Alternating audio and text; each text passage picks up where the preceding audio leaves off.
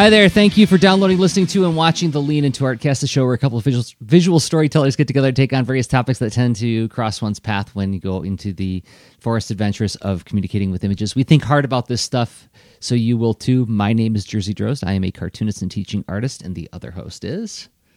Oh, hey, I'm Rob Stenzinger. I do user experience design and research. I, I do some coaching and creating interactive experiences as well.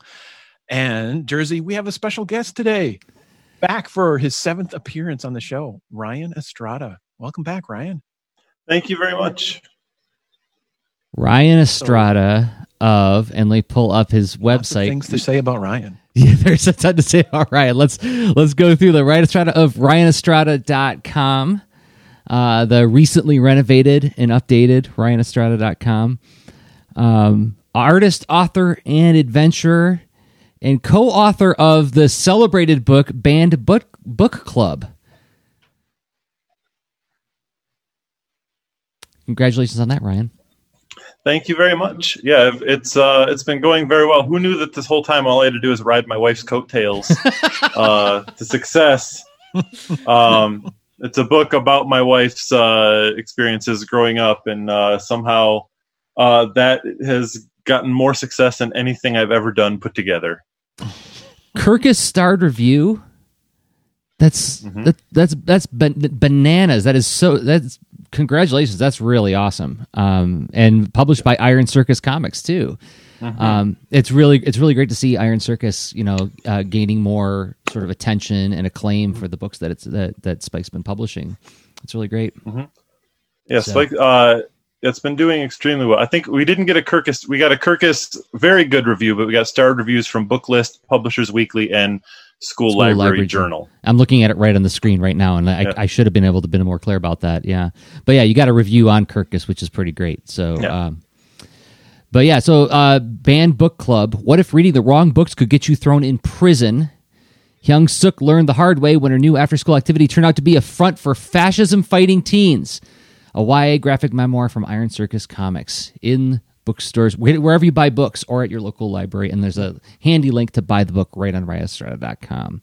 There you go. Um, But man, you have been. I mean, it's been a while since we had you on, but you've been uh, a pretty busy dude. Like, did did you do some some Star Trek work recently? Uh, yeah, I'm working on more Star Trek now. I'm working on the third uh, ish- installment of uh, the comic I do for them. Um, that's been really fun. I don't actually watch Star Trek, which is weird. I don't know anything about Star Trek, but I'm I'm on my third one now. Don't tell my editor. uh, uh, yeah, and I, I got to do some Popeye recently and some Garfield recently, and uh, it's just been a very very busy, fun year. That's right, you did Garfield stuff too, which which I thought was fantastic when I found out because like one of the first things you and I ever did together when we hung out was uh, we were at a drink and draw, and you started passing around pieces of paper saying, "Everybody draw your worst Garfield." that was like the first Yeah. thing we did together was drawing bad Garfields. bad Garfield party. And I actually, uh, in the Garfield comics, I actually drew Garfield differently in every strip that I did, and they were all taken from. I went back to my drawings from that bad Garfield party and did the same models from that exact event. Wow, that's so great. so, um, yeah, we we wanted to have you back, uh, just you know, because you know we we love talking with you about art and storytelling and managing a creative life. And as we were thinking about having you back, it, it occurred to me, at least, it was like, you know what? There's a common thread that the three of us have never discussed together. Is that all three of us uh, have created stuff with our partners with our spouses um, the the you know the closest person to us in our lives. And something that happened when uh, science comics rockets came out what was it? Uh, spring of 2018 is whenever people talk to us about it like oh you worked on it together how did that go? And there's always this like this this tone of dread like certainly you must have murdered each other and resurrected each other seven times in the course of making this thing together because how else can a married couple create anything together? And i was like well it's kind of just like being married right isn't it? But uh that said there is like some i'm sure we all have our own stories of like navigating this kind of complexity that comes out of creating something with the person that you are closest to. So, um, if you guys are game, I'd like to hit the music so we can dive into this episode and start talking about this. What do you say?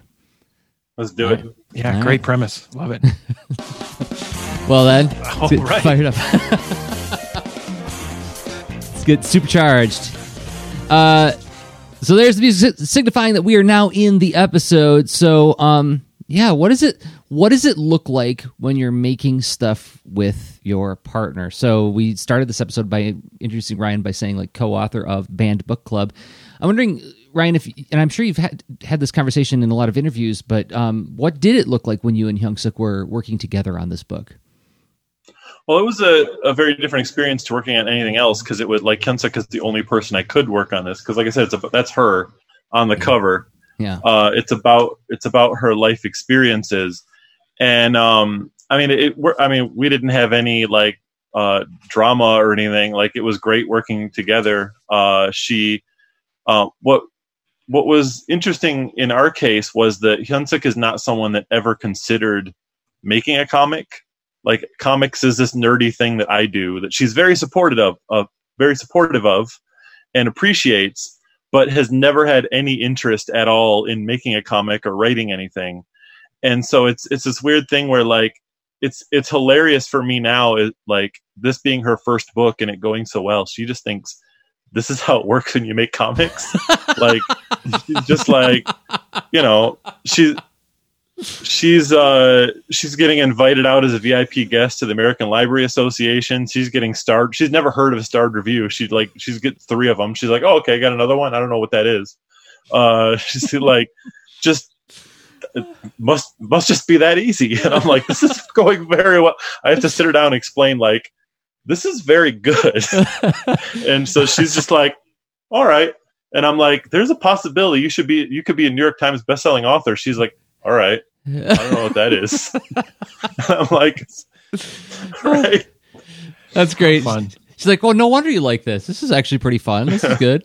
Like, yeah, well, never mind all the all the effort that goes into everything else I've ever done, but Yeah. Yeah, sure. Like, more, sure, more people have read the review about your book than have read anything I've ever written put together. But oh, that's great. so how is that i mean how interesting the so you, even establishing that that context i mean it's i mean what a great situation to have something that had such great pent up demand right and to then just meet that market right that's Mhm. that's um i think that's pretty savvy and and and maybe you know some good fortune in there too but like um what um i mean there there need I, i'm just curious like how that um I mean, it's it, it it's fun to have that kind of surprising success or whatnot too. But in some ways, it's it's sort of, uh, I mean, you you had to have sort of had that really belief in that that work already. That I don't know, maybe it's it's an interesting thing to say that. Um, well, yeah, you you know you have your project and it meets the world and it, and it hits because of all sorts of things, but. I guess how how are you exploring that, right? Because it's neat to get the recognition and it's it's it's awesome and, and hope, hopefully it just keeps on pouring in but like um uh i don't i guess i just want i don't want to leave it there i love the i love the Yeah. excitement and the laugh of it too but like there's got to be more to the exploring the context of of um just hitting the market at a good time with a great product right? Like Yeah, I what, mean- what other ways are you are you looking at that?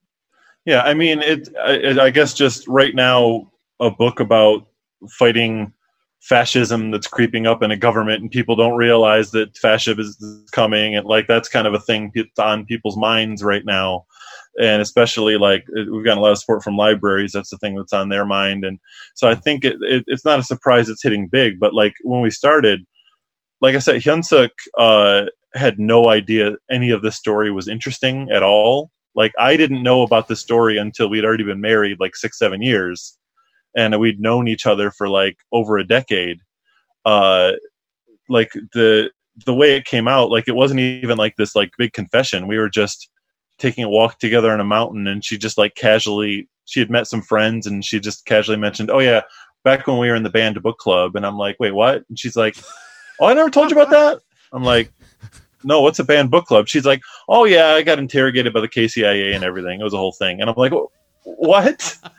And uh but the i mean even i like it was just this amazing thing i learned about my wife but i didn't think there was enough to like i was i told people and they were like oh you should do a radio story or a little comic about it and i wasn't sure there was enough there because I I got I got so little information, but it was Spike, our publisher, that really like uh, saw it because I all I did is I posted like a tweet thread, like three tweets, and Spike uh, from Iron Circus saw that tweet, and then like a month later, subtweeted me about it. And she was doing a list of like her dream projects, things I'd like to publish, and one of them said, uh, "My time in a banned book club in Korea. If this is about you, if you think this is about you, it is. Email me." So I'm like, are you subtweeting my wife? And she's like, yes. Do you want to make a book about it? And so that's how it all started. And uh, like I said, I didn't think I still was like, we'll we'll give it a shot. And then like over the next year, all the other stories would come out, all the other things she didn't think were worth mentioning. But I'm like, what you did what? And then like even even like we're we were a year in and I've been writing the script. We've been doing interviews. She'd been traveling around interviewing other people, like reuniting with banned book club members, and uh, like every single person we interviewed had been like, "All right, I don't know if anybody's going to read this, but I'll tell you whatever you want to know."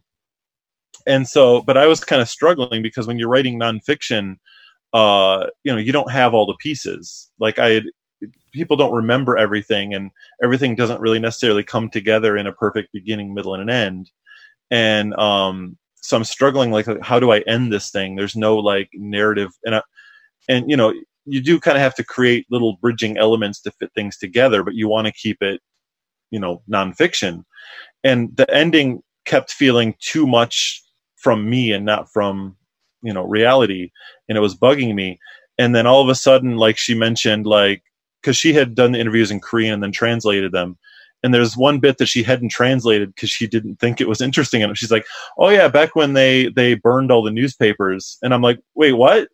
You mean one of the main characters in the book who was in your banned book club wrote something that was then taken and burned and everyone in the book was there and it's a metaphor for everything that's happened and so and resolves every plot line she's like oh yeah, do you think that would work? I'm like, yes, tell me everything.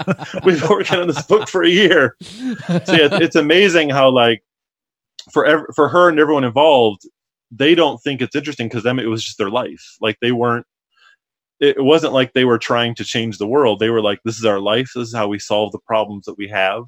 Mm-hmm. Uh, and so it was just that was just her college times and for everyone involved and so that's what's interesting as you know like back to working with your spouse is to be someone that can like hear that and see what works and what doesn't because for her she you know she has this amazing story but she doesn't know what part is going to connect with someone else yeah what i'm hearing in there is there was a lot of you acting as a um like a, a, deep listener and providing reflection to what she the, the, input that she was giving you like like listening really mm-hmm. hard for like what's what's standing out and reacting to it to give that feedback to identify the parts that needed to go into the book right um mm-hmm.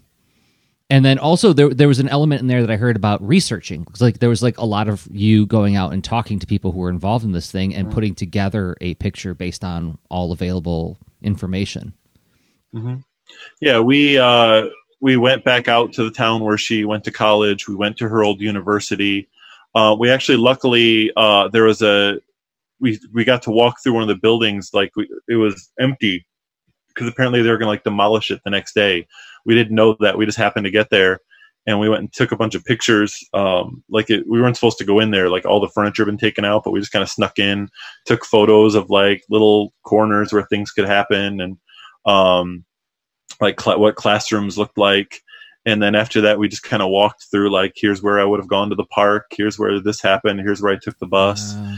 and uh, like took all the pictures to make it accurate to the location um, and then she kind of just reunited with all the people that she had uh, been in the banned book club with. Then we interviewed some teachers. We interviewed uh, you know people on like both sides of the political divide back then because we wanted to you know get as many perspectives as possible to give like a real accounting of and like those changed so much about the book. It wasn't just her story but like we got to hear about her uh, friend who had um uh the like i mentioned worked in the school newspaper and he did like he uh, he did two he did two newspapers. One was the official newspaper that was censored by the police. Like he had to show the, literally the police that would tell him you have to cut this article, and then all the article everything he wasn't allowed to talk about, he would go home and print his own secret newspaper, uh, which is the one that they burned when they found out about it, and um, like would hide it in certain places where people could find it and like risk risk going to prison to make his secret newspaper. And so like the book doubled in length when that happened because like that's a that became a big thing. So yeah it was a lot of research involved in this and the history and the people. I wonder if you could talk a little bit about like this whole idea of living with and like what it was like for you and uh, Hyun Sook, uh, living with knowing that you don't know everything right? Because like i know that like this is something that comes up a lot in when anne and i do uh, school visits for the rockets book is that the research kept revealing all these big open areas that we didn't know about right? Like and it was like oh well we clearly we don't we don't fully understand g-force yet. Okay damn, we're gonna have to like do a lot more research and talking to people, uh, experts on how how G force works and things like that. Mm-hmm. And so we had to learn to become very comfortable with not knowing everything there was to know about the mm-hmm. thing. Mm-hmm. You know, uh, like about halfway through, which kind of felt scary because it's like, oh, we're on deadline and we don't feel like we have a full grasp of this project or th- what this thing mm-hmm. is yet. Um, which for some reason, when I'm writing my own fiction it's not it's not pleasant, but I can live with it. But when it comes to something where it's like this is real, this is like this is nonfiction, this really happened. Um, I don't want to screw this up, and I don't want to misrepresent anything. And that became it felt like the stakes were a lot higher. Was was it like that for you too? And if so, like how did you guys manage that? Um, yeah, that was something I definitely thought about, um, especially with you know like the not you know everybody's memories. This happened in the '80s, like not knowing everything. But like one of one of the things that I did early on and that we decided on was um, we changed the name of the town that she lived in and the the name of the school. We, we made like a fictional name. We also made fictional names for all the characters surrounding her, um, just because you know this is people's lives. We didn't want to like something that I had someone say to make a plot line come across like reflect on someone else. Mm-hmm. Um, like for example, uh, like we have a lot of teachers that were uh, doing uh, very not good things to the students, and like, um, you know, I don't know exactly which person said what thing, so we kind of condensed them into like we uh, into like her shake her uh, Shakespeare teacher, um, so like I had I made this character that was kind of an amalgamation of all these people, and um, I'm very I'm very lucky that I I'm very happy that I did make that change because later we uh, another thing we did for not knowing everything I had a lot of sensitivity not sensitivity readers but I just uh, had people read the book that had been involved in that situation um, look over it and uh, just give their notes and what their ideas were and one of the people that was so kind and so nice offered to read it and it was her shakespeare teacher which was not oh. the bad guy and i'm like oh let me tell you something. This is not you. Um, uh, he does some very bad things uh, but she was totally cool about it. And it was uh, she's like she's like it was clear that it was not her. We also like there are some things that someone did that we didn't want to directly like me to somebody uh and so uh that's re- another reason we changed his job from what he actually taught to that and mm. so she understood that um but yeah mostly it's just um making sure that the people involved were were cool with what we did and uh um and that it felt accurate to them uh even if um you know, like there's no way of knowing what dialogue everyone said at any given moment, uh, but just making sure it, it felt real and was based on things that actually happened. And then just the history. Uh, there's so much, I did so much research in the history, but we really tried to keep it about this small set of characters and how they reacted to it rather than get into, you know, every single detail of the politics because it's, you know, it comes up as it's important to them, and we made sure all of that was accurate. Okay. So, yeah, Rob. No, go ahead, Jerzy. Please. Well, I was actually going to turn it to direct the the light towards you now and say, like, okay, you also make things with your partner. Not, you do a podcast with your partner, but you most recently made a workshop with your partner. So I wonder if you could talk about like what that looks like when you two are working together. Are there any similarities to what Ryan was describing or differences? Like how does that look? Yeah, there's uh I guess I mean for us it's this was if, when I hear Ryan's story it sounds like um there was it's almost like uh, I mean, like a journalist, and then you know, like mining and discovering and and and co-creating through uh, like a, a facilitation. And, and, in this situation, where, where with uh, Kate and I, we were both. Uh, I would say it was it was uh, we had we had a moment as far as picking like who did we want to um, sort of like lay the conceptual foundation right and then proceed from there so someone had to sort of get the thing rolling. And uh, we we discussed and we wanted uh, well Kate to do that because of I mean quirks I've had in the past where I can when I get on a certain project or if I if I get on a deadline or whatnot I can get um, you know I still think I'm a pretty uh, fun kind person to collaborate with but I have a uh, a sort of uh, expectation eh, about getting the meeting the deadline right?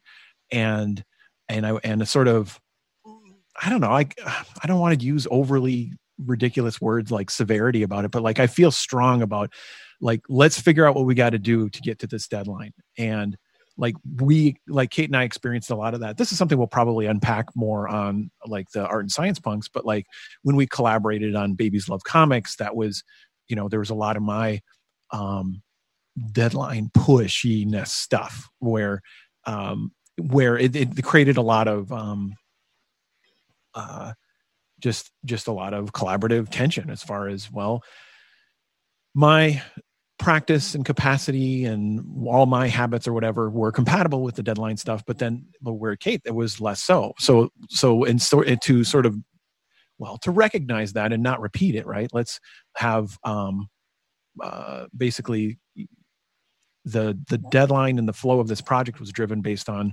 uh, Kate's timing, and so we would meet and collaborate and all that kind of stuff, and it kind of changed.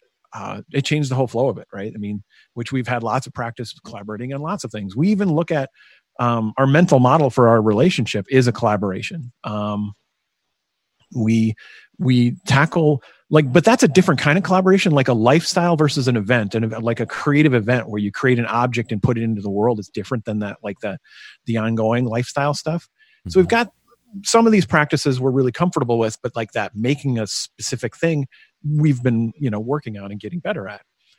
And the uh so this project it was that was a big influence to say okay um timing and whatnot uh kate drove that. And then when we would meet to work on this, um, it sort of would keep evolving and, and taking different shape as you know kate went away and worked on that conceptual foundation. Because it started out where we assumed we were going to make a, a workshop about goal planning um, as a couple right so whoever your partner is and what have you it's it's it's an interesting circumstance to say like well i know i want to get these things done in the next five years of my life or i hope so but really we're together and now what I'm doing is affecting you and what you're doing is affecting me. How can we make that work well? Right. And I think there's lots of interesting conversations, but there's still like this fundamental thing that ended up popping up of, of saying, like, well, we kind of have to, we kind of need to deal with individual goals first. And that was organic and came through the, you know, Kate exploring that and then us collaborating and this ebb and flow of that. And so let's see, that was, uh, so I'm, I'm hearing there that there was like different working styles that you guys had to sort of accommodate to one another on. Um, for sure, yeah. And um, I I, I want to go back to Ryan now. Like, did did you? I mean, because it's a little bit different when you're talking about banned book club because this is you sort of doing, um, telling the story of Hyun Sook's life and having conversations with her. But did was there any? Did did you find there was any kind of like weird? Um, differences of opinion or frictions when it came to you know like what rob was describing with like uh working style att- uh, attendance to deadline working hours i know this is something that ann and sure. i like output had, page count yeah ann and i sort of had a lot of frictions when it came to that where like i i want to talk about it all the time and I was like, look, you know, can we just have dinner together? I'm like, no, we're going to talk about this project night and day because this is all I care about right now. But um, did you run anything like that, Ryan? Yeah, that was exactly me. I was the one who wanted to talk about it 24 hours a day, and it was, it was funny where I'd I'd um I'd ask her a question about a particular situation, be like, "Oh, you already asked me about that." I'm like, "Yeah, I'm writing a book about it. Like, I gotta.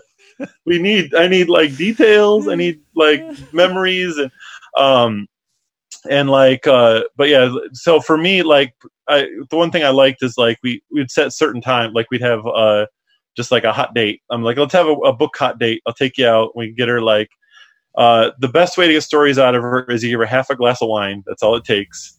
And she starts swaying like that. And she tells me and then then she'd start spilling all the details. And then uh and then i'd have to like write down madly and the next day like type everything up and show her like is this what it was like?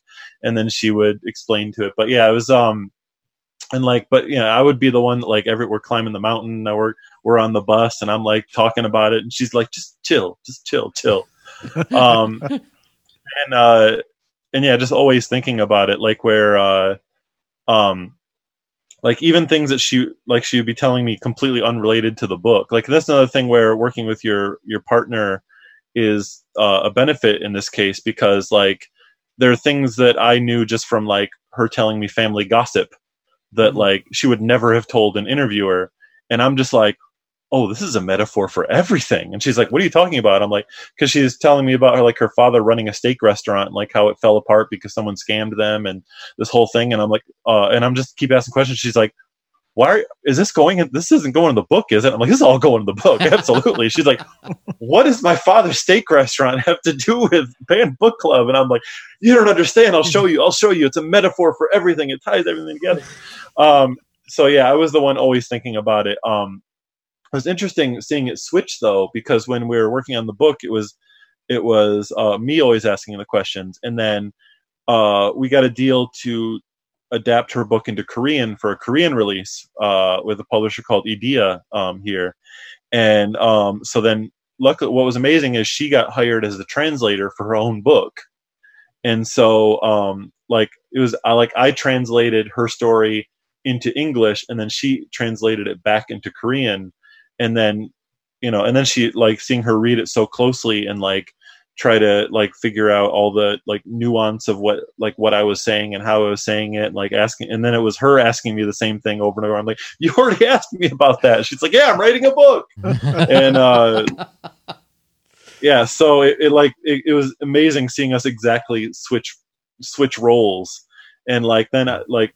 I, I would start getting frustrated because like I she'd ask like how to translate something. I'm like I don't know. I'm not the trans. I can't speak Korean, and like try to explain it to her different ways and explain like what because like one of the biggest things was just like when I had the characters speak like puns or uh, idioms that can't translate into Korean, and then have to be like this is why I put it in this is what it means, and then have her try and with her experiences say what her friends would have actually said. So it's it's Ah. interesting like it's it'll be like a it'll be a different slightly different experience for someone reading the book in korean because the a lot of things are changed in that way that give the same ideas but without the puns or jokes that rely on english and also just her changing things to like better fit for a korean audience or better relate to how she felt and things like that Oh, that's great. That's really great. It's cool that like both reading experiences will be unique and sort of for those those audiences Mhm. um, of English and so primary from the co-authors, right? That's Yeah. awesome. Yeah, It's like you're you you're able to do localization in in, in like two versions of the project um, from the primary team. That's really Yeah. neat. that is really neat. yeah and that's something that uh is like would be much more difficult if we you know we weren't husband and wife and she could just like wake me up in the middle of the night and be like what does this joke mean or uh you know something like that it's just being able to constantly go back and forth with each other and not like send an email wait for an answer and you know well, and that was a stranger Well, also like the the stories of like being able to mine from like just different parts of her life and say like, oh, that's a metaphor for this. Like, uh, your exposure to that person and your knowledge and your intimate knowledge of that person, but also like your um the opportunities for attentive, teachable moments or findable moments in in your life with a person can yield like really rich stuff like that. Like for instance, in the Rockets yeah. book, the whole narrative thrust of that book about the, the, the history and science of rockets is told by the animals that participated in rocket history. Anne and I have done this in our uh, shown this in our talks. It started with Anne sending me a video. I want to say in like 2005. Um, it was a long time ago, and I'll, I'll pull it up on uh, YouTube. Uh, it's the bear on a trampoline video. You guys seen this from ages ago? Um, uh, yeah, it's muted. So, but it was like, uh, and you're not going to see it on the, the Zoom video, but I'm I'm streaming it on. Um, oh, let me stream it on uh, Twitch. So yeah, it was this video of a bear that got uh, caught in a tree, and then the firefighters tranquilize it, and they put a trampoline under it so that the bear could like land safely. But it's this it Anne sent it to me because it was uh, this whole idea of it's just it's hilarious because it's a bear on a trampoline, but it's also like somehow like really tragic and awful because it's a tranquilized bear falling onto a trampoline and landing on the ground. So it like has that that double kind of like feeling of like joy and oh I, I don't know if I'm comfortable with this, you know. Um, and when oh, that was it, a journey.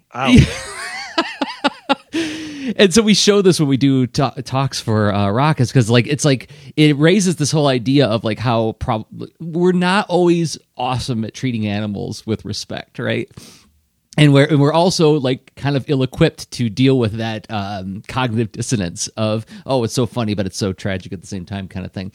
Um, but when we were doing when we were started like to, come up with pitches for what the Rockets book would be, and had locked and loaded all these stories of like like animals in rocket history because of that video centered down this this this intellectual journey of thinking about like our relationship with animals and that led to that pitch which led to the joke in the book where the grizzly bear is like uh, talking about uh, fighter jets in the 1950s and then these rats come in or monkeys come in and, and talk to him about how bears were used in ejector seat technology. And he gets angry and walks off the book.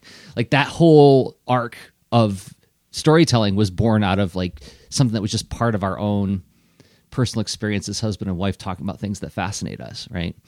Um, we couldn't we couldn't have planned for that right? So like it's it's one of the things i think is worth highlighting is like a cool thing about making something with your partner is um, being attentive to and looking for all these like rich pieces of your relationship that can inform the creativity of the work itself if that makes sense. It's uh, serendipity? Yeah. it's uh it's it's the preparing for success as opposed to you know just trying to make the thing it's yeah. uh, you're you're you're immersed in a situation and things are going to come out of it. Um, right. and that's so do you like what about well, uh, let's see what are some things that that you would you think that you learned from this this process? Um as far as that that feedback into your um into your relationship. Uh, oh uh, well, yeah. Go well, for me, uh, for me, obviously, just like knowing more about like knowing this entire side of my wife that uh, I had no idea about. Like, obviously, that this is a special case where you're learning things about your partner every single moment because that's literally what you're writing about.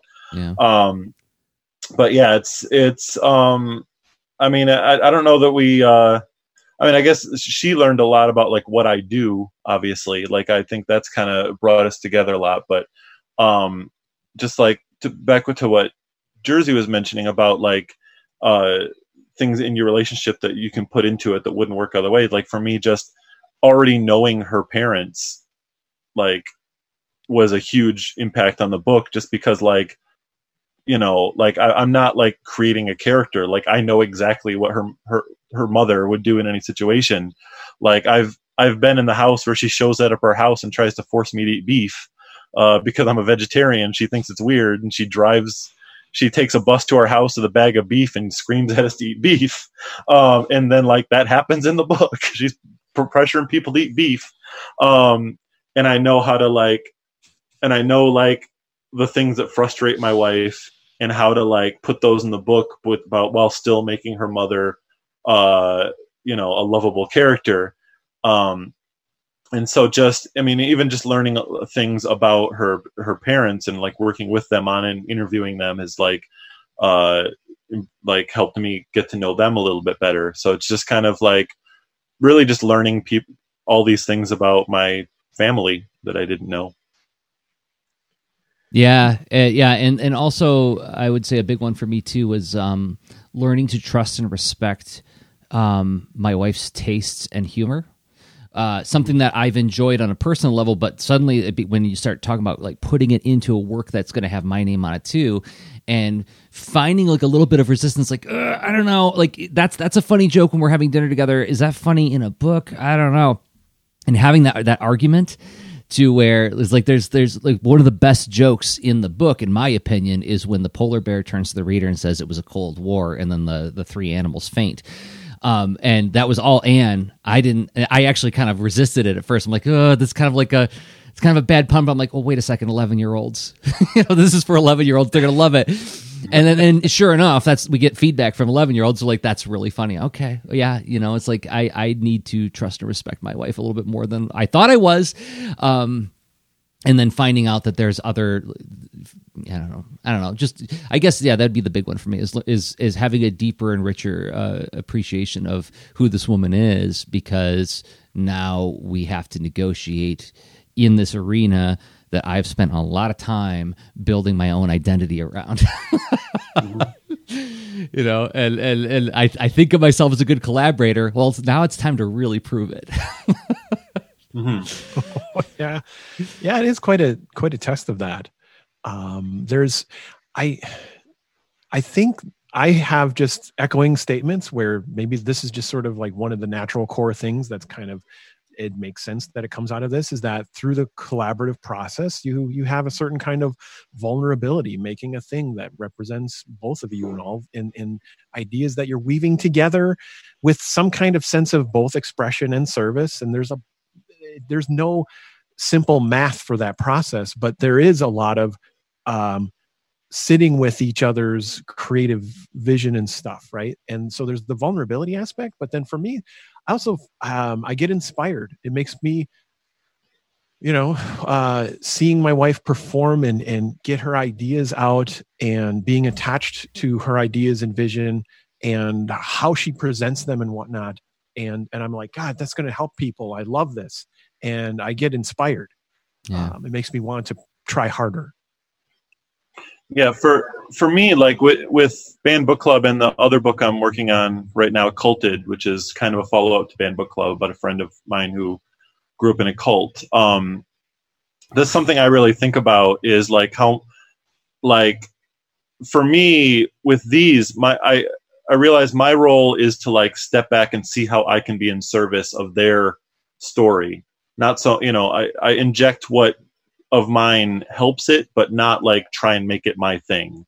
Um, cause like, especially there's so within publishing, there's so much drama right now with things like American Dirt. Oh, That's a yeah. big thing right now about a book that like, is this your story to tell? Um, are you doing this accurately? Are you putting in stereotypes of what you think it might be? And so for me, like I, you know, I'm very upfront about the fact that, you know, I, um, like with Banned Book Club, a lot of other authors might have interviewed my wife and then written their book. Um, I'm like, I, I, am absolutely not the person to be writing this book. I'm going to make her a co-author, and then same with Amy Rose. Like I, I, I will never claim to know, no matter how much research I do, what the experience of growing up in a cult is. Um, so I let them take the lead and it was different in each case how much i did how much of my voice i put in how much i stepped back how much they did the actual physical writing how much i did because my role is not to make it mine. My role is to um, do the things that need to be done to make it good. Like with my wife she's not a writer so she couldn't sit down and like write the script. She doesn't know how to how a comic script is structured. Um, so like it, it was me physically sitting down and writing it and then showing it to her to make changes and suggest changes. Whereas with uh, amy rose with on occulted like she is a writer who is unfamiliar with comic scripts. So um, it was more of like she did a lot more of the physical writing and i would like help format it into a uh, a comic and suggest like structural ways to make it work. But um my job in both was very different because like like i said it's not it's not uh how can I use your flavor to use your story to flavor my book. It's how can I help you create your book. Yeah. Yeah, that's a really different. It, that's a different sounding stance because I think a lot of, um, uh, I mean, I'm when I encounter sort of a uh, like a biography or something, a lot of times it's the biographer, the writer, the like like the one who holds the pen is the one who claims the work. Mm-hmm. Um, but this is that's a really different stance. Like yeah, sounds, I mean, yeah, yeah, I mean, it just in this case, I'm lucky enough to be able to work with with the the people involved in the stories like it, you know if you're doing a biography of someone who's no longer with us you don't have that luxury mm-hmm. um, but i'm going to take advantage of it and you know let these people tell their story as opposed to me uh, like trying to take it and use it for what i want to say mm-hmm. Uh, I feel like we're approaching a good point to take a quick break and then come back in the second half of the show and like maybe talk about some of the highs, some more about like the uh, the characteristics of working with your partner, highs and lows. Frictions to that that we encountered, but then also joys of of uh, getting to work with the person closest to you. Um, so if you guys cool with that, take a, about a minute and a half yep. break. All right, cool. We'll come back in a minute and a half, talk about that uh, and then maybe talk a little bit more about the two the two minute uh, practice that we've been doing this week. But before we do that, I've got to thank some people who make this show possible, and those people happen to be the folks who support us on Patreon. Patreon.com slash lean into art is the website. What is it? Is a way for you to give us a monthly upvote. If you believe in me and Rob and the work that we do, you can support us for as little as a dollar a month. You can cancel anytime, but I do advise you to stick around for at least a month just to enjoy all the extra free stuff behind the scenes. Uh, and I want to thank five people who have been supporting us on a regular basis. First up, Cameron Callahan. Thank you, Cameron, for believing in us and what we do. You can find Cameron on Twitter at Cam Callahan. Also, Jonathan Warrenson. Thank you, Jonathan. It means a lot to us. And Mike White. You can find Mike White on Instagram at Mike White Robot. Thank you so much, Mike. And JS Taskus. You can find JS on Twitter at JS Taskus. And finally, the mysterious K. Thank you so much for supporting us. You can join them all at patreon.com slash art, where you will find all the shows we make, as well as the extra leans, the shows we record only for people who support us on Patreon. Those posts become an open mic thread where you talk about whatever you want in a safe place uh, where only fellow leaners are hanging out. And supporting us on Patreon also gets you access to the Lean to Art Discord private uh, channels, which we'll talk about more at the end of this episode. But once again, Patreon.com slash lean into art is the website. Thank you to everybody who supports us there. It means a lot to us. It sure does. Okay. Thank you. And how about just hit some very short music to take us into the next half? Because we were talking about Science Comics Rockets. And there we go. Now we're in the second half. Let's talk about highs and lows of working with uh, navigating frictions and celebrating the joys. Um, I don't know about you guys. I, I, I, think I heard a little bit of this in the stories you were telling, but uh, and it resonated with me because I know that one of the things I encountered with making something with my wife was discovering um, unknown baggage that I was carrying about myself as a cartoonist that wouldn't have come out in another uh, collaborative partnership because the level of knowledge and understanding of one another wouldn't be there, right? I've known Anne for 20, oh, going on 25 years, you know. Uh, been married as, as of this year 20 years. So she knows more about me than anybody right? And like having having that level that deep knowledge made it made her able to call me out on things when we were arguing over different parts of the book that I wouldn't have I think another collaborative partner wouldn't have picked up on right? And so like it was it, there was incredible opportunities for growth presented to me by virtue of the fact that my wife was there to say is this really about your knowledge as a cartoonist and your skills as a cartoonist or is this about this life experience that i'm detecting similar you know resonancies with? And i was like no maybe. Did you guys encounter anything like that? Uh, well for me uh, one thing I, I realize is how like obsessed with story I am above all else. Like that's that's what my how my mind tracks anything is with story. Like one of the funny situations was when my wife was first telling me the story. Like I said, is because she had met some friends and she met like an old boyfriend from college and she's talking about like telling me the story of like being in the banned book club together and this like this one romantic night they had on a on a boat and like it's the most romantic story in the world and like they almost kiss but they don't and and then like and then she's talking about how like um tells me all this stuff and then like yeah and we met last week and like we reunited after this many years and I'm like did you kiss and she's like no, we're we're married, and I'm like, oh, would have been a better story if you kissed at the end. Which just just that's how my brain works. It's I'm I'm like it's like I'm watching a movie. Like it's just. ah, that's good. That's good. Uh, deeper self knowledge is always a good thing. Uh, when you find out that you're obsessed with the story, Rob, anything like that happen between you and Kate while you guys were working together? Um, did you did you ask well, her mean, to kiss other men? no, that wasn't a, an implicit nor explicit request. Um, it uh, what happened uh, it, it was this is a, kind of a series of collaborations right? So we've we've been doing our podcast together and then this this has been uh, we've we've been building to doing some kind of products in the form of workshops and and and and, and helpful other materials like the like the workbook right? We knew this was coming. It just was a really a question of like well how are we going to go about it this time? And that um the idea of like how do we how do we manage our own commitments to this and uh communicate that back and forth with each other? And that that's um and that's where we came up with that sort of like a looser grip on the the, the timeline. And it's more of sort of a a lob the ball back and forth rhythm. And then you know the ball just would would keep being the project would keep evolving over time. And so we have a lot of dialogue during one of those lobs right? So it's like we're investing time same time same place and let's move it forward and then hold on to then then just sit back and and maybe we each carry away some kind of you know concern to follow up on. But but for the most part it, you know figuring out that core concept it was uh, that was kate.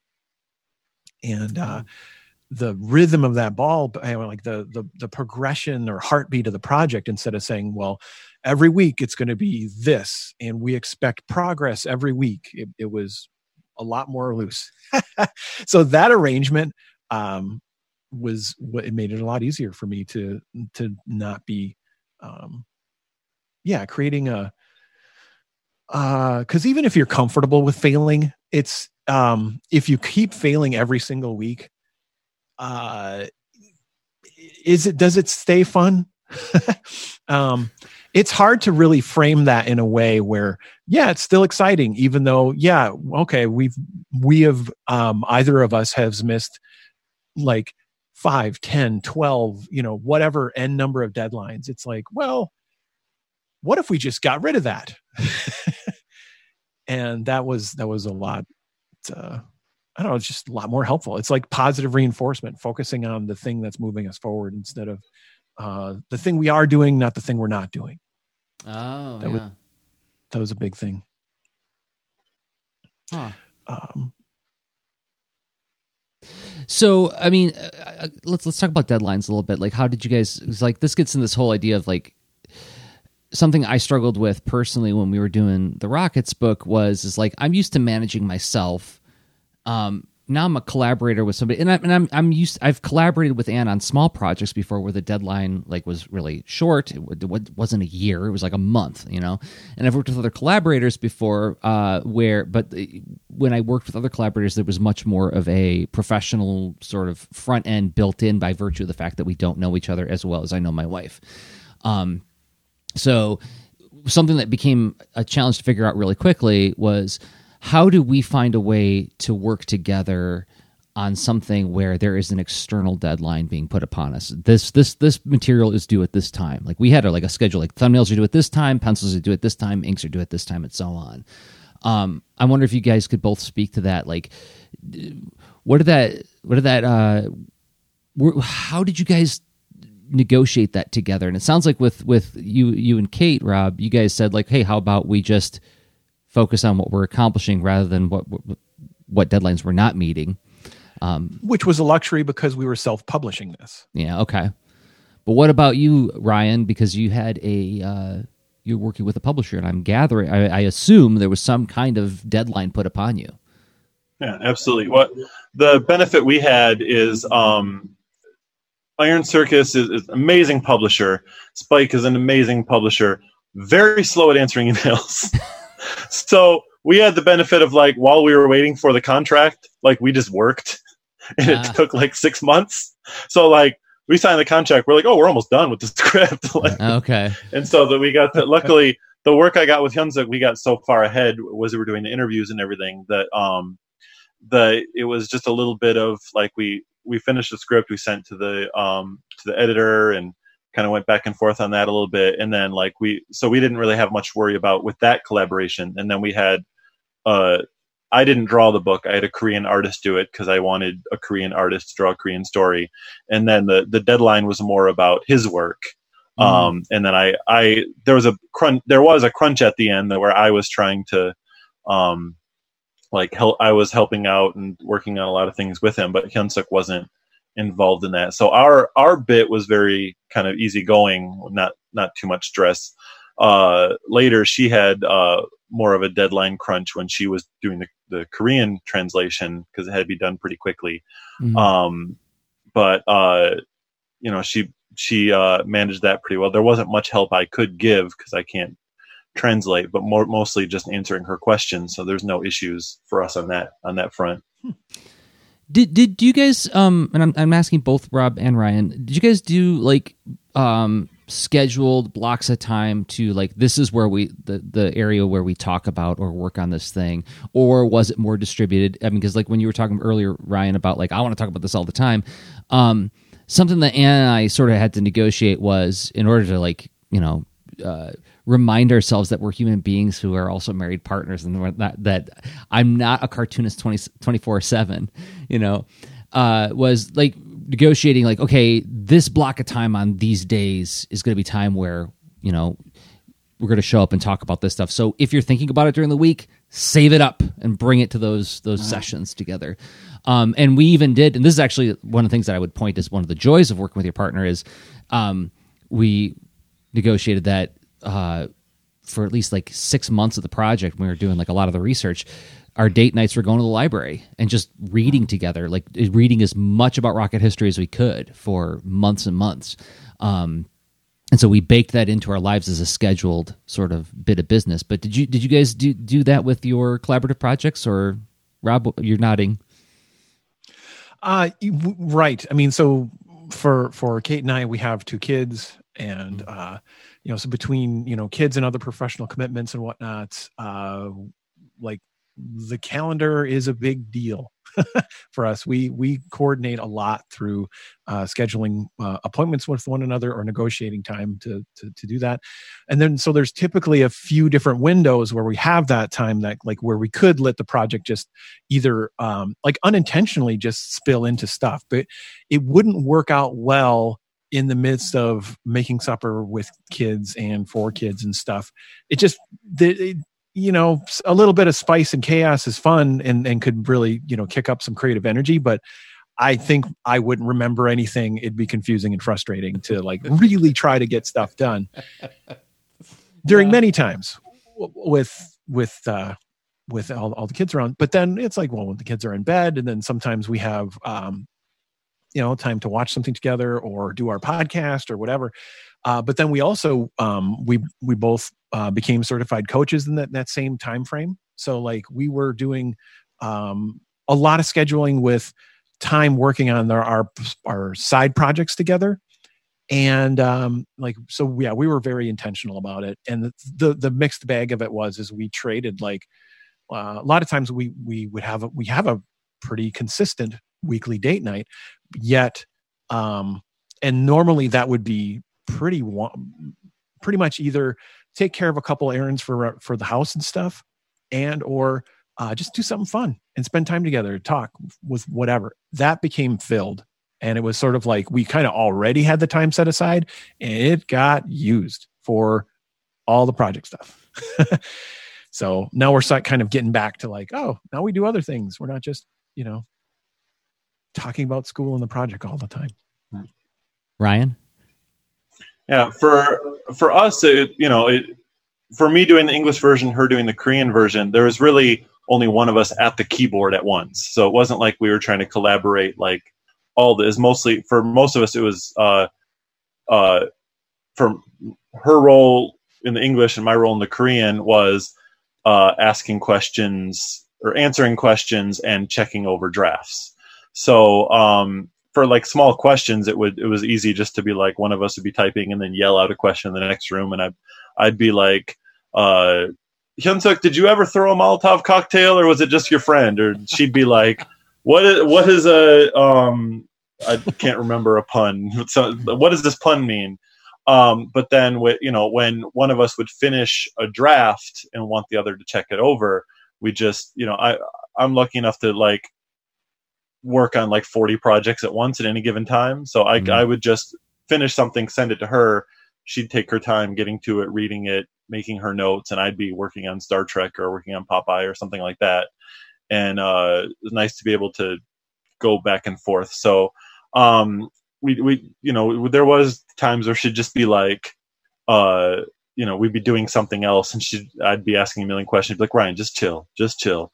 So like it, it wasn't like planned. We don't talk about it here. We don't talk about it here. But like when she's like, I'm trying to relax right now. We're at the, you know, we're we're on, we're taking a weekend trip. Just I don't want to talk about that right now. She just let me know in the moment, okay. and I'd save my questions. Okay. no yeah, more questions. It, what one of my unexamined uh, sort of fantasies about like working with my wife uh, on projects was like, oh, it's gonna be like Charles and Ray Eames, and our entire house is just gonna be like this this um, temple of creativity. Creativity happens everywhere. Like you guys have both been to my place back when I lived in Ann Arbor. Like we had like chalkboards all over the walls, and like there was just like there's places to capture ideas and play all over the place, and like that was, that was really intentional and, th- and thought through by both of us. But like I think sometimes uh, I wanted it. Well, it's like it's something you were talking about uh, earlier, Rob, about like this idea of like a spontaneity you can add spice, and it's like it's like the same idea with like romance in a marriage. It's like oh, it's like it's a never-ending love affair. Well, it's also scheduling and it's minutia. And it's take the garbage out, and it's like all these like these these like keeping doing the business of staying alive kind of stuff. And like I remember thinking like this like 10, 12 years ago now when I the moment I had to buy a calendar, you know, like actually like keep a calendar on my person, I was like, this is the saddest thing that's ever happened to me. You know, like I'm not I'm not a real artist anymore. I'm like I'm a stupid grown up now.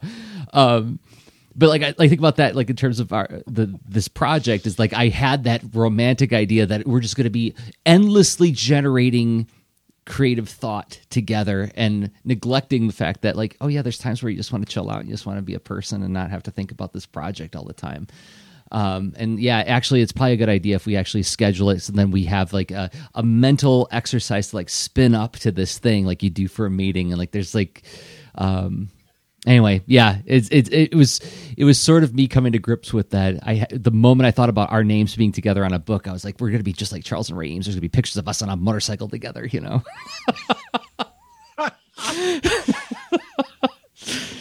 but ain't necessarily so. Can, can we talk about um uh, some a friend of mine once described like a, a, partnership or domestic partnership or a marriage as like instead of you walking side by side you're sort of walking like this. You're leaning into one another and relying on each other's strengths. And i think that's a really lovely thought. Um and i'm wondering if if you guys encountered anything like that like discovering or reacquainting yourself with how you wind up leaning on each other through the way you have to rely on each other's strengths in a creative project together. Did anything like that happen in your experience Ryan? Um, I can't think of any examples of it. Uh, yeah, just like like I said, it, it, was a lot for her discovering what I do and um, realizing, and like her kind of uh, leaning on that, but then me like leaning on her for needing like like uh, there's no way I could have done the research necessary because I don't speak Korean um, and having her uh, explain a lot of. You know, me, I can read a book, but her explaining how the history felt to people in the time. Like it's very different, you know, like an English speaking uh, uh, his, uh, you know, historian explaining the context of it as opposed to like this is what it felt in the moment and then interviewing people and talking to them about uh, how it like what their lives were like. I could never have done that. Right. and she's constantly like you need to you need to learn korean. And i'm like yes i do. I know. But um so it's it was nice both of us bringing something to to it. Like she could not have you know written a comic script and i could not have done the research. So for both of us together uh it made it happen. But there, there's there's also the fact that like you have this obsession with finding story wherever you're mm-hmm. looking right and the fact that you have your yeah. eye on that and the fact that she was she was there to provide you with i'm going to spill out on all the table all the details and then you could mm-hmm. lean, lean in and say okay thank you for all the details i'm going to like sort out and figure out where the patterns emerge and find where the story is and all of this mm-hmm. uh, information um, I mean, I feel like that that's that's an example of both of you bringing a different strength to the table. She's providing the, the, yeah. the firsthand accounting and experience and perspective, and you're finding the sort of the through lines through all of that. Yeah. Right? Yeah, yeah. Where does it start? Where does it go? Where did? How do I fit them together so it's not just little vignettes and things like that? Yeah. I, I, another really awesome takeaway that I, that I hear in there is um, this idea that we all think of our lived experience. Well, we all, I'm not going to talk about all of us. I can't speak for everybody, but like, I know for, for myself, I think of my lived experience as being like, there's no way I would put that in a book because it is so utterly uninteresting, right? And there's certain stories that I've told about my childhood when I tell them to friends, they're like, that should be in a book. I'm like, I, I, what are you talking about? You know, and it's, it's encouraging to hear your story about like, talking to your wife who had this inter- interesting experience, but because she grew up in the time she did and where she did, it's like, yeah, this happened to a bunch of us, and you know, I don't know, it's just a thing that happened. It's an anecdote, you know, but like there may be um, more to it if you find if you find yourself a Ryan Estrada who can get really excited about whether or not you kiss a dude you shouldn't kiss, you know. find that person to like get excited about there the stories go. you tell. Rob, well, mm-hmm. yeah, that recognition. So yeah, it's it's um it's it's interesting that um there's almost like it's like a collaborative flow of of like the the passing and and and incrementally growing an idea is what I hear, and that that's um, yeah yeah that's that's pretty great. And then like just the recognizing the stories and whatnot. That's uh it's very complimentary, right? Where um sometimes I uh, I I don't know. I have a way of looking at things that probably this is a tension that I know that comes up sometimes. Is I like to think this is a weird privilege, um, because I can I'd like to excuse myself and wander away from it, saying it's great, shut up. But what it is is I sometimes get in the mindset of thinking everyone can do what I can do, right? Mm. It's like if I can do it, you can do it. Yep. I believe in you, right? Yep. And that has positive aspects to it and it has negative aspects to it. And then uh, so really believing and that that others if they cared to or try or grow or whatever but there's so much more to it as far as you know uh, access and availability and and uh, motivation all this kind of stuff has to you know come together at the same time. And, th- and then it's like well okay possibly. I get that it's more complex than that. Kind of like how where it comes up in uh, at times i couldn't there maybe there's a cyclical pattern to it. I haven't detected it but i believe everyone can draw for better or for worse. And uh, a lot of times uh, kate will will sort of do something uh, uh, visually capture an idea and then and go aha look it i can't draw. And i'll, I'll go aha look it you can draw. With the same evidence proving both of our cases. Yeah. and uh, so with with this project it's a you know it was really more about the meta and um and being able to and so like how do we you know do we lean toward each other? I guess our metaphor is more um we sort of uh are collectively holding this thing that is our relationship and we're mm-hmm. continuing to to build that. And then i guess then we chose to build another th- another thing as a this product too. So being careful with all this stuff that we're carrying. Um, but being attentive to that and ourselves individually and and together um but I th- and, and also just uh, recognizing this this history of quirks that we've we noticed that each of us have, um, then that tends to help. It's like, well, our in a way, like why we're what we're carrying is this conversation and and and set of experiences that we share together in our regular life, and the business of life, and also when we make stuff and and and wearing the different hats that we wear. Um, that's all context that feeds into like oh is it a good idea to be pushy now about a deadline or how could we best um, critique this thing that we we both worked on the draft of to to make better right? So we've got this workbook. Um, what's a good next step as far as is making it sure that it's um, uh, it's clear enough or whatever we're or how what visuals need to go in it or whatever.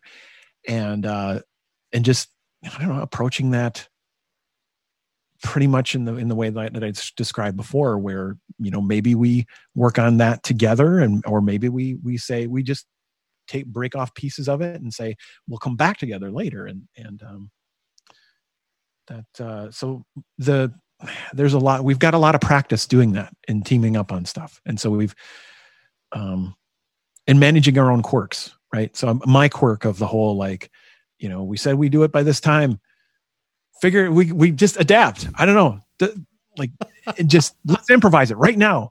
We you know and or whatever it will do you know it's it, my my assumptions uh, that that just that, that don't always fit. Um, i'm mm-hmm. aware of that. So yeah so i'm a little better at managing that. Yeah, I think one of my assumptions is not just everyone can do this, but everyone wants to do this. Whereas I'm like, and, and and I'm just like I'm constantly asking my wife like, "What's your next project? Your your project's a bit. What's what's your next book?" She's like, "I don't want to write another book. I, I only made that one because you pressured me into it." like she's just like it's she's so nonchalant about the whole thing. Which I mean, she she loved doing it, but she's like, "Okay, I, I, that that was the book that I made." Uh, that that is good. Yeah, and I mean that's I related to that thought is I think it's worth noting that all of us are speaking from a perspective of having finished the thing, right? Like it, it feels very different to be on the other side of it because when you're in the thick of it, holy cow, is it intense? You're just trying not to drown. And like uh, Nate is in the chat and was saying, um, uh, this is related to like when you're in the thick of it you know it's like with our lifestyles and all the projects and the kids etc the metaphor i use is that we are more often than not in the foxhole together not entirely positive but pretty accurately describes the feeling of being in the partnership. Yeah sometimes especially when you're in the thick of the making of the thing it feels like and even when you're doing a book that has like a pretty big deadline like you know it took us a year and a half to do rockets but that was a year and a half of like really intense thoughtful problem solving in various different stages of production of the book, right?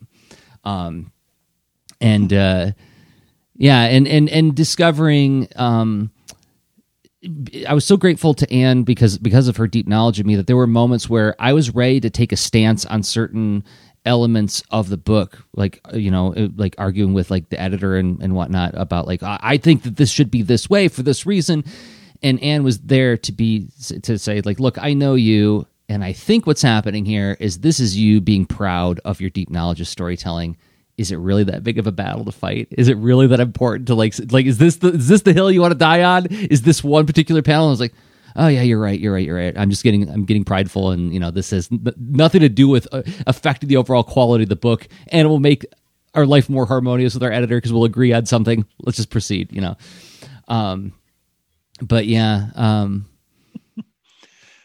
I, li- I like this idea of, of also discovering those blind spots of like, well, if I can do this, of course everybody can do this, which is like another way of saying um, I'm not doing anything that special, right? It's like, and that's like the opposite end of that. yeah, a variety of positive side effects and a variety of negative side effects.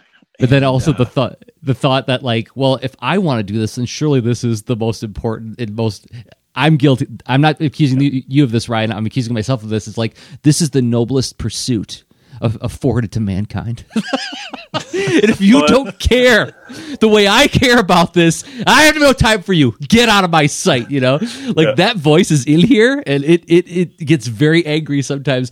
But it, it's related to this idea of like, well, why wouldn't you want to do this? This is the greatest thing in the world, Yeah. right?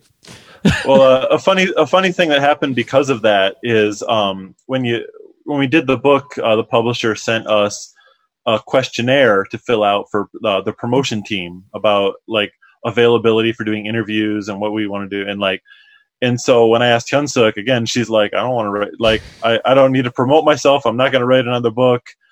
And also, like, I don't speak English is my second language. I don't want to be doing interviews. You can handle that. So just just put that you know that you can do all that. So in the in the thing it like introduce yourselves. I said you know i did but my bio and then i said i'm filling this out my myself instead of hyun sook because she said this is her only book and uh what, what- i forget how i phrased it. I didn't realize that that uh form that little block of text is what they were going to copy and paste as our biographies. Oh, in in everything. It, it's been changed since. But so then later I go to so then later I go on to Amazon and it says Ryan Estrada is a cartoon artist adventure blah blah blah blah. This is Hyun Sook's only book, Ooh, yeah. and I'm like, and I'm like, oh my god, it looks like I'm negging my wife. And then I guess that, and then w- when we got flown out to the American Library Association, um, I guess that bio had gone out some I don't know where it was, but all the questions are like, "Is this really your only book?" I'm like, "This is what everyone knows about her. They know nothing except this is Hyun Sook's only book." it's like very like JD oh. Salinger esque, like she's some hermit. Like you're not allowed to know anything about me. I had assumed bios were a thing I was going to write later for the book. I didn't know that was the was it. right oh my gosh oh I, I like the idea of like like creating this air of mystique around it inadvertently though. Like the mysterious Hyun Sook is here there she is! There she is! Don't talk to her.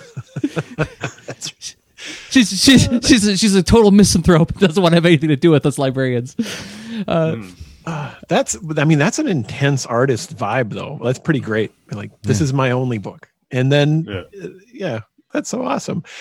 um, what? Uh, okay, well, let's see. What do you think as far as uh, um, where where do you want to go next with with our exploration, Jerzy? Because Um, I think I mean yeah we're explored the closing main in Topic. We've got our two minute practice segment potentially, hmm but I'm I'm open to you know Well- we could, go ahead ryan Well, I can add uh, w- one of the positives I think about working with your spouse uh, is like the ability to like uh, for promoting it because like artists have this thing. Everyone's afraid to promote themselves. Like it feels kind of icky, and I've gotten good at faking it. Like I know I have to promote things, so I pretend that I'm, I'm, I don't feel weird about it, but I do. Um, and what that's one of the things that I, I love about collaborating with people is that I can genuinely be like, this book's amazing, it looks awesome, and not feel weird because I'm promoting my uh, collaborators. But also, if it's like just an artist you've worked with, it also feels weird to constantly talk about how great a stranger, you know, not a stranger you've worked with them, but Mhm. just like talk about how great this person is. It, you're like, have I said it too much? Is it going to be weird? yeah Whereas, like, yeah. with with with my wife it's my job to talk about how great my wife is i have no problem going on every podcast in the world and going on twitter and being like my wife's book is cool like it's yeah it's uh so that's why like i'm able to promote this book a lot more without feeling weird about it Oh yeah, yeah. I mean, it, it should be one's vocation to uh, you know at uh, promote and celebrate their significant other, right? and yeah, you're right. Like that is that is a wonderful little bit of business I get to do when we're talking about rockets. Is like, oh, that part you like that was all Anne. She is so great. She's the and like and it's absolutely sincere, right? Like I really feel this way about her. There's like no cognitive dissonance between me and the the self promotion in that situation. Yeah, that is that is a really awesome advantage to point at. Um, work with your partner. Yeah, it's like so uh, working with your partner so you can experience the benefit of secondary self promotion. well, that's the other part. Is like is like is like uh, if if she suddenly becomes way more uh, successful at, than me at making comics, it's like I win.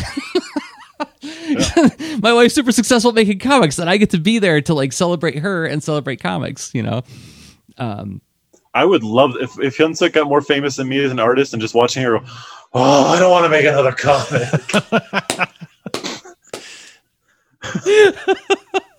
yeah, that's pretty. That's pretty inspiring, honestly. Why not? Uh, it's like I I just like ah, I've been trying so hard. Look at this. I get to I get to be next to this person who is making it happen, and Mhm. with this with uh, wonderfully artistic skill and reluctance at the same time. yeah, well, well, like, yeah, that that's a, another thing that I realized. Like, I like I said, I, I don't know if it's going to become New York Times bestseller, but based on sales, like we we heard, there's a possibility, and Yeah. I'm. I'm, I'm excited about the possibilities me being a New York Times bestselling selling author, but I'm much more excited about the possibility of her who does not care at all. like after reading all the articles about like the shady ways powerful people are like buying their way into the list, like spending hundreds of thousands of dollars and doing illegal things to get themselves on the list. If my wife who does not care accidentally becomes a New York Times bestselling author, I will be so excited. Yeah. oh, that's pretty good. So, um, okay, how about we take one more break and then we can conclude with some thoughts on the two minute um, practice, and then we will let Ryan go to bed because it is what going on. It's after three o'clock in the morning your time, right? Yep. Yeah. Oh my gosh, we appreciate you making the time to be here, Ryan. Um, I'll always talk about comics. Cool. And I think we can bring it, uh, do do another. Um, like, I'd be curious to hear Ryan's thoughts about the the two minute practice too. oh, cool. Of course, and we'll close up with uh, promoting and all that stuff. Great. Okay, so in about two minutes, we're gonna co- we're gonna conclude with the two minute uh, practice. And before we do that, we got to thank some more people who make the show possible. Those people, our our our us, we make the show possible, and we make stuff, and then we bring those thoughts that that occur when we make stuff to become topics of these episodes. The thing that I'm making that I hope you will check out right now is another podcast I do called the Four Million Four Million Years Later podcast, and it is very different than Lean Into Art in the sense that it is about a pop culture thing. It's about a cartoon from the 1980s called The Transformers, where me and a buddy are watching an episode a week and then getting together to talk about it. And the way it's similar to Lean Into Art is that it is.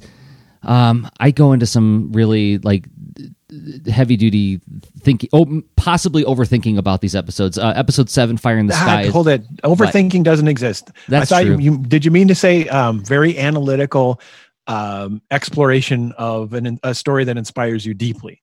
Yeah, there you go. There's a great way of How saying it. that? Not to put words in your mouth. But but yeah, the, the premise is is that we're talking deeply about the story from the perspective of how we encountered it as a young person and how we feel about it today. Um, and episode seven is is the longest one yet. It's like an hour and forty hour and forty two minutes, and it's I go very very long and hard about uh, how much I love the character of Skyfire and why in this particular story.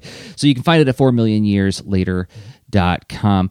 Rob, It's a great episode to start your start listening to the podcast. To be honest, Oh, a- well, that's right. You listen. Well, thank you for doing that, Rob. Um, Rob, you made a workshop with your partner. I did. Yeah. So uh, Kate Shield Stenzinger, my uh, collaborator and creative partner, and partner in other aspects of life as well. Uh, we made this workshop and workbook uh, that's called Goal Setting Using Design Plus Storytelling. That's the that's the big that's a workshop that includes the workbook. Uh, the workbook is called the Where Next Journal. You could use either or both to do some base some some uh, wrapping your head around strategy and tactics. Like where do you want to go next, and how could you tell that as a story, and um, that's like the, the big picture stuff, which is pretty powerful. It's neat to just remember where you're going in a, in a story that gets you excited. And you can use that to help recruit other people and collaborators if you want for things you're building. That's pretty neat. But then there's also the tactics of, of like, well, what's what do you need to do right immediately next to just move you closer to that? And you can keep that going. So it's it's to to set you up like any sort of um, goal planning, life planning kind of uh, system. Um, it, but it's it's meant to be sort of bite-sized, simple, and try to tackle a variety of ways of thinking and looking at where you want to go. Um, but through essentially six core activities or seven if you get the full version. Full version of the Where Next Journal comes with both the comes with the workshop, um, and it also uh, is purchasable on its own. So if you go to uh, gum.co slash WNXTJ, you can get the journal. The free 10 page version is available for you there. You can get the full 30 page version as well for a small price. And then if you would like the whole experience of like, hey, someone walk me through this. Yeah, the workbook's handy and stuff and has a lot of explanation and warm ups and stuff in it. But like, uh, what is it like to hear other people thinking through this? Well, we've got a 28 minute video for you. So um, it's in sections, like for each little section of the workbook, and you can go through it with us. And that's at gum.co slash GSUDS. G suds. If you have purchased it, please consider giving it a rating. Um, that helps more people determine whether or not they want to avail themselves of this workshop. Um, and then the last thing we want you to check out is the Lean Into Art Discord. Yes, we have a forum now where you can hang out with other leaners. There are three public channels, topic requests where you can, you know, suggest ideas for the future shows, comment on past shows, and then you can also post your challenges and quests like the two minute uh, practice sessions that we've been doing. And then there's three channels that are only for people who support us on Patreon. So the invite link will be in the uh, show notes for this episode at leanintoart.com and patreon.com slash leanintoart and on the YouTube channel as well. So, okay. Two minutes to talk about the two minute uh, practice. You wanna you wanna bring us back up to speed on what that is, Rob? Sounds great. So we introduced the two minute practices a couple episodes ago, and the basic idea is creative challenges are awesome and a neat mechanism that you can use to practice to grow uh, skills and create products. And uh, but they're kind of expensive overall compared to something if you just want to do a quick warm up and creative challenges can really balloon and you can get into a lot of tension with the availability to to make it happen and among all your other responsibilities. But you can get a lot of those benefits by just doing little practices that just practice small things frequently. And so we've got a um, a way that we're going about that called uh, the lean into art two minute practice sessions. And we've brainstormed a whole bunch of ideas that that uh, are that are options for you to practice. But of course, you can use two minutes to brainstorm your own ideas for what you want to practice next. And then just go about it. Schedule the time, do the thing, look back on it after that practice, or just maybe after seven days of it, either way. And that way, you are continuing to move forward, trying stuff that you maybe normally wouldn't do. It's like, hey, two minutes, go for it. Find a find a spot in your schedule where that can fit, and do a thing. Um, like our latest practice was art meditations. Mm-hmm. And so, how do you look at art meditations, Jerzy? Um, well, I'll pull up one of my art meditations that I shared on the Discord, and basically, I just open up my sketchbook. I take a pencil and um, just move the pencil around. Uh, you described it as algorithmic drawing, which I like that idea of. Um, the objective is to just make shapes that I like to draw, but the moment they start to f- form any kind of cohesive idea or representation, change tactics, change what you're you're doing. So I'm doing a lot of smooth shapes right now. It's starting to look like I'm making like a cloud field. All right, we're going to change the straight shapes. All right, we're just going to fill in like with the side of the pencil kind of thing. And um, the whole idea is to draw without any explicit purpose or objective. Um, it's a meditation, right? Um, so that's what I did all week. Did you do the same? I have a different thing. I wrestled with the core idea of this because what I've been trying to buy into is that I can practice with no output that is expected uh, to do to do anything with, almost saying implying to myself that if I make something that I think would be worth sharing or keeping, it violates it. And mm. then I looked at the list that I brainstormed and I also looked at some of the things I was making and I thought, well, that's baloney because the whole point from I think what works for me is that I'm going to practice and whatever comes of it comes of it. I'm just going to keep practicing. Mm. And so I could, cause I like, I'm attracted to like your, your, the, how you think about this, where you're like, oh yeah, uh, if it becomes something, then, then switch and whatever.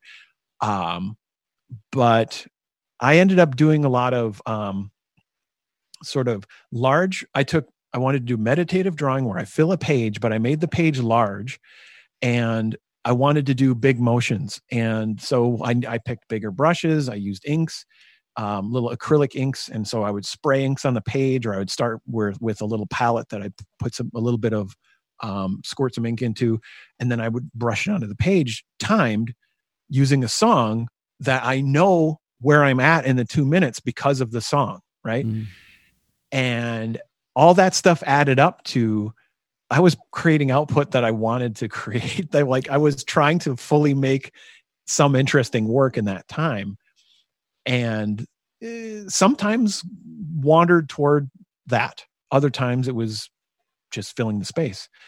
And also, so it felt like and it wasn't as meditative, it was intense because I was making these big motions to fill this page. And it was like a fast, intense workout. I felt great and energized after it. But like, it, so there's all these things where like I had assumptions and it went different and I like how it went. and so I, I was arguing with myself when I was reflecting on this, saying like, well, didn't I just sort of break the rules and all that? And I'm like, well, maybe that's just the point is that the two minutes is affordable and it's a hmm. space to go play with. Yeah. Whatever happens, you don't have to walk away from play saying, like, well, that was worthless. Excellent. Or that was, you know, this will only uh, have out benefits in a year from now. Uh, that's excellent. But if it's like, oh, wait, this actually looks all right. Ah, boo. I don't want to discourage that. Right. So, anyway, that was my wrestling with the two minutes. Well, I think that if if your worry is that uh, making something that you're going to use later adds a stress to it that takes away from it, the stress of worrying that the thing you make might come back is probably taking more away from it than the possibility of using it later. Yeah. Uh, that's an excellent way to put it. And I was, well, that's exactly what I was wrestling with. I mean, and, for further context, I mean, I'm bringing some personal baggage to this in that Rob, I think, very accurately pointed out last week that I have a habit of trying to hack creative challenges to make a pro, use it as product development. And so I've always got my eye on how is this something that I can help create signal for future projects that I want to get attention for. Um, and also can i have something that's shippable that i can package up? Like so last october i did a in 31 days i put together a pitch for a graphic novel right? Um, i'm always doing that so i was like okay well let's step away from that altogether right? Like let's give myself a constraint where i'm really not trying to make anything shareable. And instead so if you want to talk about reflecting on last week's uh, challenge, uh, practices is that it was I encountered resistance where I rolled my eyes that, oh, that's right, I got to do that two minute thing today, you know, and then I did it and I was like, okay, that was actually pretty good to have a purposeful pause in my day to stop and just move a pencil without any agenda. That felt, as, as somebody who doesn't get to sketch nearly as much as he would like to, um, it was, I found that to be very valuable. Um, however, if we if, if we're choosing a, a, a two minute practice for this next week, I would like to go. I was looking through the list of things that you were collecting in the Discord, and I was like, you know what? Drawing like a doodling a D and D creature once a day for two minutes sounds actually pretty fun. And like, what can I do in two minutes that would actually be like worth showing anybody? Um, that sounds that sounds like a fun challenge to me. Oh, right. I love it. That sounds like an awesome next uh, two minute practice. Um, and no pressure. Uh, what are what are your reactions to this? Do we sound like we're we're onto something that that will lead somewhere to toward benefit for us, or what do you think? Or is this yeah, just I think, kind of a silly hobby? Well, I think being open to uh, to things coming of it is going to make it. But like, I think if you go if you go into it being like I'm going to make a thing for this, it's going to you know ruin what you're trying to do. But if you be like I'm going to try a thing out. Let's see what happens. Maybe something. The whole idea of practicing is to lead up to something later. So let let it happen. Um, like you know, I I've never done it. I've listened about the two minute challenges. I've never done one, but like I've done many many uh, thing uh, like the you know like I talked on previous shows about me doing the 168 hour comic, which is a lot longer than two minutes. But like that was that that was a thing that I set out to like. I'm just going to make a thing. I don't I don't know if it's going to be good. I don't know if people are going to eat it. Um, but then like uh, one of the characters I created in doing that is now the subject of a TV adaptation uh, in the works. So um, like you never know what's going to come of something. If you block off the possibility of it, you're you know that's just going to add the add back in the same stress that you're trying to get rid of. So just do stuff and let it happen. One I would like to suggest you add that I like to do is um, within two minutes find someone to say something nice to online or in real life. Uh, that's a good one. Find a piece of art to reply to. Find a uh, you know anything. That is that is excellent, and that is That's a practice. Great one. That's a great one. I have to have to admit, I've done more than one in a day before. so I might try to do a couple. It uh, because two minutes is so affordable. That's the great thing. Is uh, is is it's it's fun to do sometimes a couple of times because I I know that it's so easy to waste two minutes that uh, to just to use it purposefully it's it's kind of easy Okay. it would be there you know uh it would be also easy to go too far that direction but but just a little bit like uh, also pretty affordable Question. Question for both of you, starting with Ryan. Do you have any advice on creating any kind of like informal rubric for how do you find something nice to say about somebody or their work? What are you what do you look for as qualities that like that's the signal that I need to boost on that person? Um, I mean, I, I think that the the best thing is to just do it naturally, not seek out like. And it's like I, I was just thinking about as you're talking, like that's it'd be a hard one to, to do on your show because then, like, if you say, if you go out and say nice things to people and they listen to your show and like, yeah, I did a challenge where I had to say nice things to people and they'd be like, oh, gee, thanks, guys. But but darn it. but if you uh, if you if you i Just genuinely- myself to this in, in, a way. Yeah Yeah, like, yeah, that- yeah. that, that'll go that's great context. Yeah, but it, but if you if you just like not like in this two minutes I have to find something and like I what am I going to say, but just like be open to the possibility of like if I see something that affects me, I'll genuinely respond to it. Is you know it's it's not the practice isn't in how do I say nice things. It's in like how do I when I when I feel the need to say something, I don't just keep scrolling. I say what I want to say because Mm. we all see things we want to respond to and just do what you what you naturally think of doing but like it feels a little weird it's an atten- it's it's being attentive to the moment thing rather than like planning time to do that thing. yeah. Yeah and i mean if if you do within two minutes you can be like let's scroll for two minutes and you know you're going to see something you want to respond to. Mhm. um someone's going to post some art that that is great you know? What I like about this is that I mean, so there it's it's almost like I get the urge to hit the like button easily within two minutes, and then i sometimes I think where my brain goes though is that this is inspiring. I want to write an article about it. This I I want to. And I think like, and I can't possibly reply to it unless I go do a pile of homework or unless Mhm. I dig deeper into the topic. And I don't want to come off in, in half-hearted or half-informed or what have you. But there's probably a way to keep it at a genuine, um, um, attentive awareness and conversational type of reply as opposed to something that's you know some deep creative research thing or Mhm. you know science project yeah it doesn't, need have to be like a project the the difference between clicking the like button and saying I love that pose is just a huge huge difference. Like it you know, it it it's someone speaking out about something someone did and it just it means so much to say even just I love that pose. It's as simple as that or Yeah. that hair looks great, you know. Mm-hmm.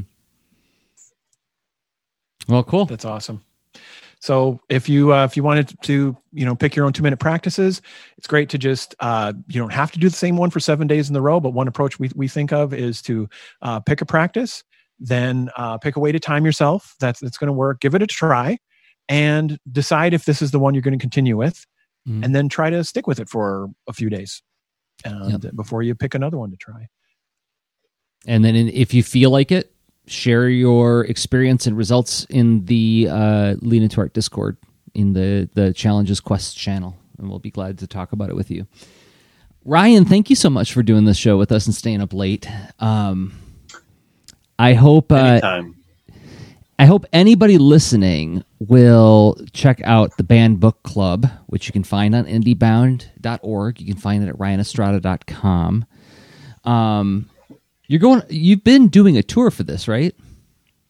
Uh, yeah, well, I've been doing a digital tour where I'm trying to go to visit as many uh, library because I live in South Korea. So Hmm. we did fly out for a couple of events, but uh, it's you know a little bit of a of a trip to do a uh, physical tour. So we're just we've been uh, doing Skype visits with libraries and podcasts and classrooms. If anybody wants uh, any teachers or librarians want to talk to uh, me or Hyun Sook, um, let me know, and uh, hopefully, How can Banned they Book reach out Club is. you?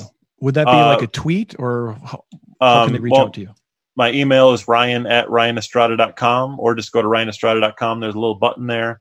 Or I'm at Ryan Estrada on Twitter. Anywhere you find me, message me. Um, I'm happy to to talk to anybody. And uh, Banned Book Club is available literally everywhere you can get books. I I, I tend to send people to Indie Bound just because uh, I like indie bookstores, and part of the book is about how indie bookstores helped the the uh, revolution there.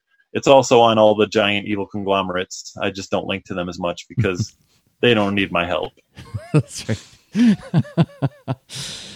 All right. Well, uh, I think we did a podcast. So thank you once again, Ryan. Uh, we record the show usually on Thursdays. Lately, it's had to been on Wednesdays because of my goofy schedule. Uh, we record around noon Eastern time. We stream it live on twitch.tv slash leanintoart and then collect it as a podcast at patreon.com slash leanintoart and leanintoart.com. Um, until next time, I have been Jerzy Drozd of leanintoart.com and Jerzy Drozd on Instagram. And I've been Rob Stenzinger, also of leanintoart.com. And I'm Rob Stenzinger, places like Instagram. Okay, bye. Show notes for this episode can be found at leanintoart.com. You can also follow us on Twitter at the user leanintoart, and you can reach us via email at leanintoart at gmail.com. And remember, leaners aren't wieners. Thanks for listening.